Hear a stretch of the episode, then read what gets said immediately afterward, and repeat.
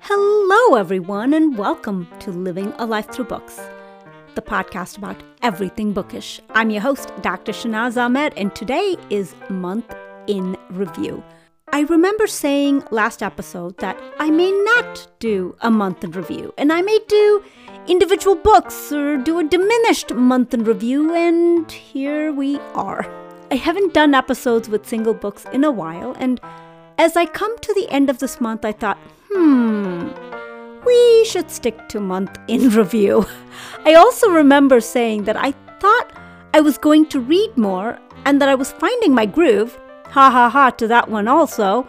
I did read a bit more, but I have come to realize that I do not want to predict that I'm going to consume more or less books, or that I'll have more or less time for episodes. I don't want to predict how many books I'll read. I'm just going to be in the moment and be authentic for this podcast and my reading.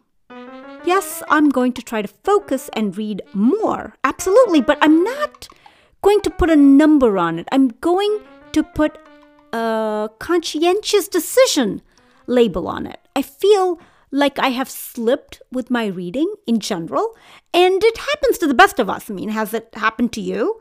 I feel I could read more, and I'm going to go back to the original premise of this podcast, going back to the basics, back to the reading journey, and back to how I got here in the first place. I think sometimes it's good to look and see where we came from, where we are going, and make some minor corrections here and there to keep us going forward.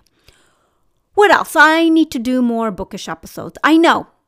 I keep saying it, and I've been busy with interviews and now author interviews from the bigger houses like HMH Books, so I'm trying to balance my time. And I recognize a lot of you want to hear me talk about reading challenges also. I have not forgotten about you.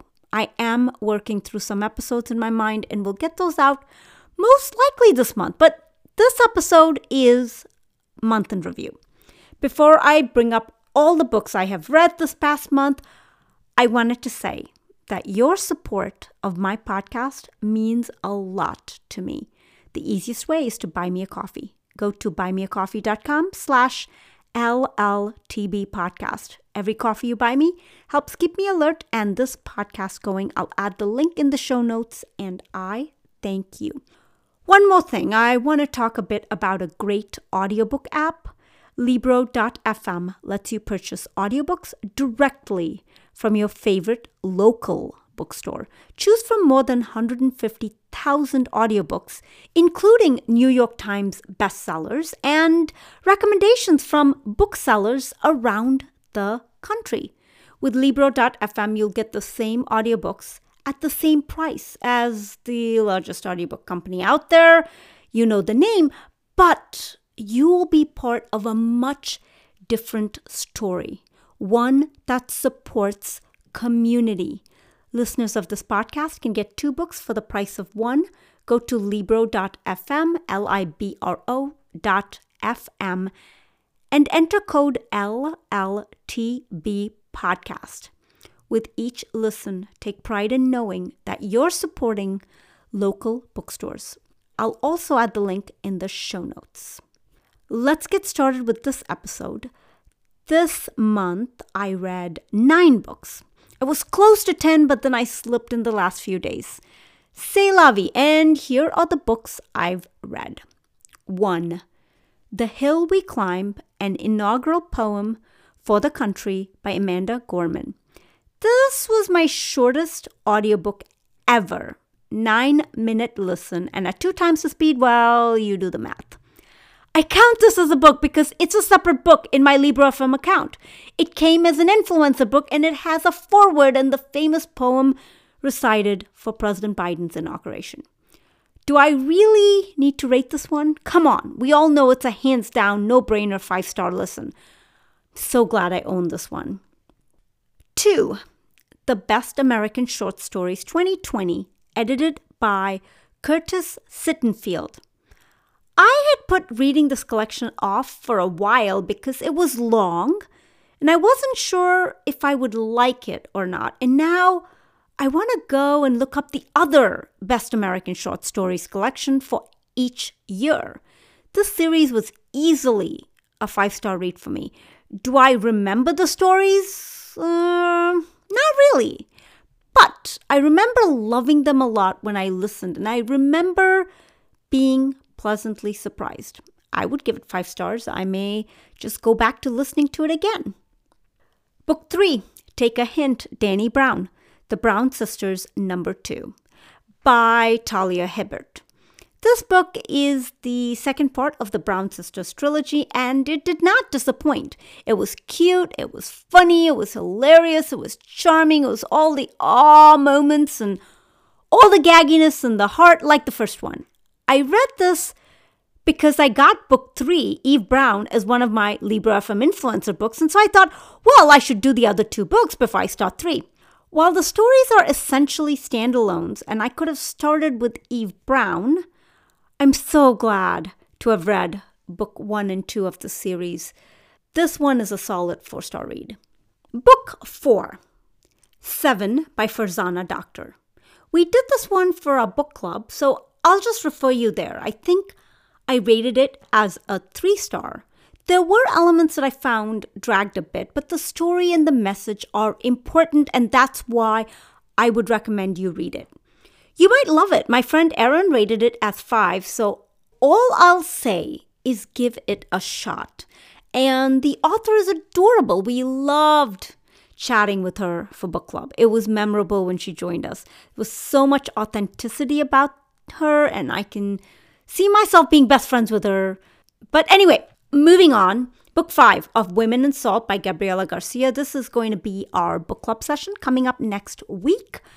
I did this one on audio, and well, I liked the story, but I didn't love it. For me, the timeline jumps didn't work too well. I gave it four stars, but stay tuned for our book club discussion. Book six, The Shell Collector by Nancy Naigle. Ooh, this one leaves me at an ethical crossroad because it was offered to me as a NetGalley link from the publisher Waterbrook, which is an imprint of Penguin Random House.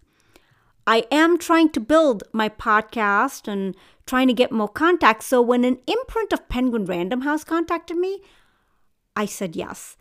And it looked like a sweet romance, but it ended up being a super clean Christian type of Hallmarkish story. It moved so slow, and honestly, I only read it because of the author interview.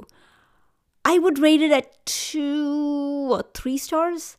Now, I will say, just because I didn't love this book doesn't mean you might not either.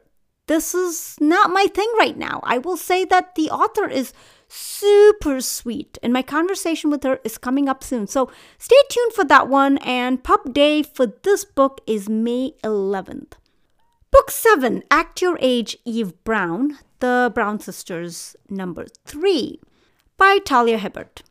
This is going to be an unpopular opinion because I did love books one and two. I loved the Chloe and Dani story, and I'm glad I did not start with Eve because I would not have gone back to Chloe or Dani.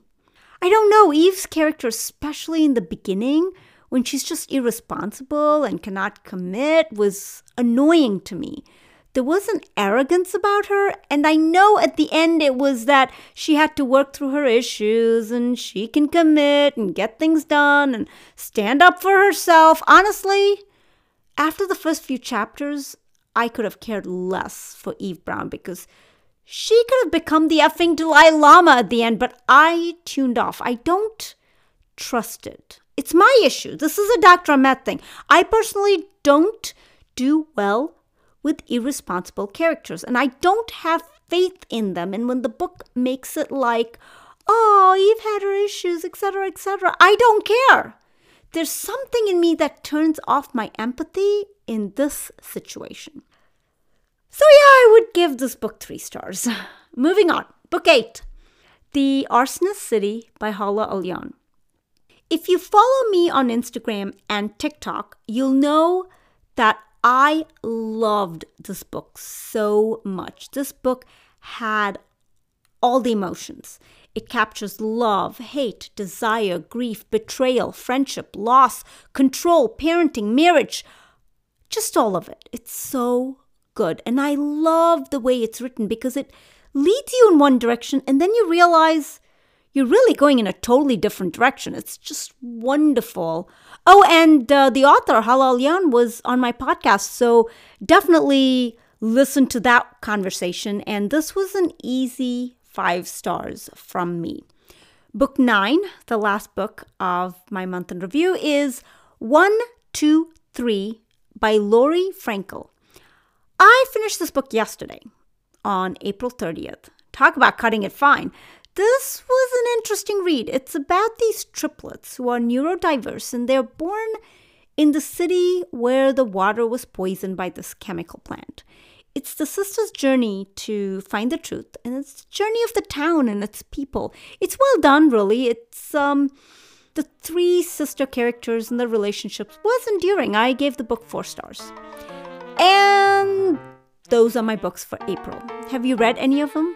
Do you plan to? Do you want to add any to your TBR? I'm just curious, but that's really it for this episode. Before I go, if you loved this episode or any of my previous episodes, please take a moment to write me a review on Apple Podcasts. Please share this podcast with your family and friends and through your social media channels. Follow me on Facebook and Instagram on Living a Life Through Books.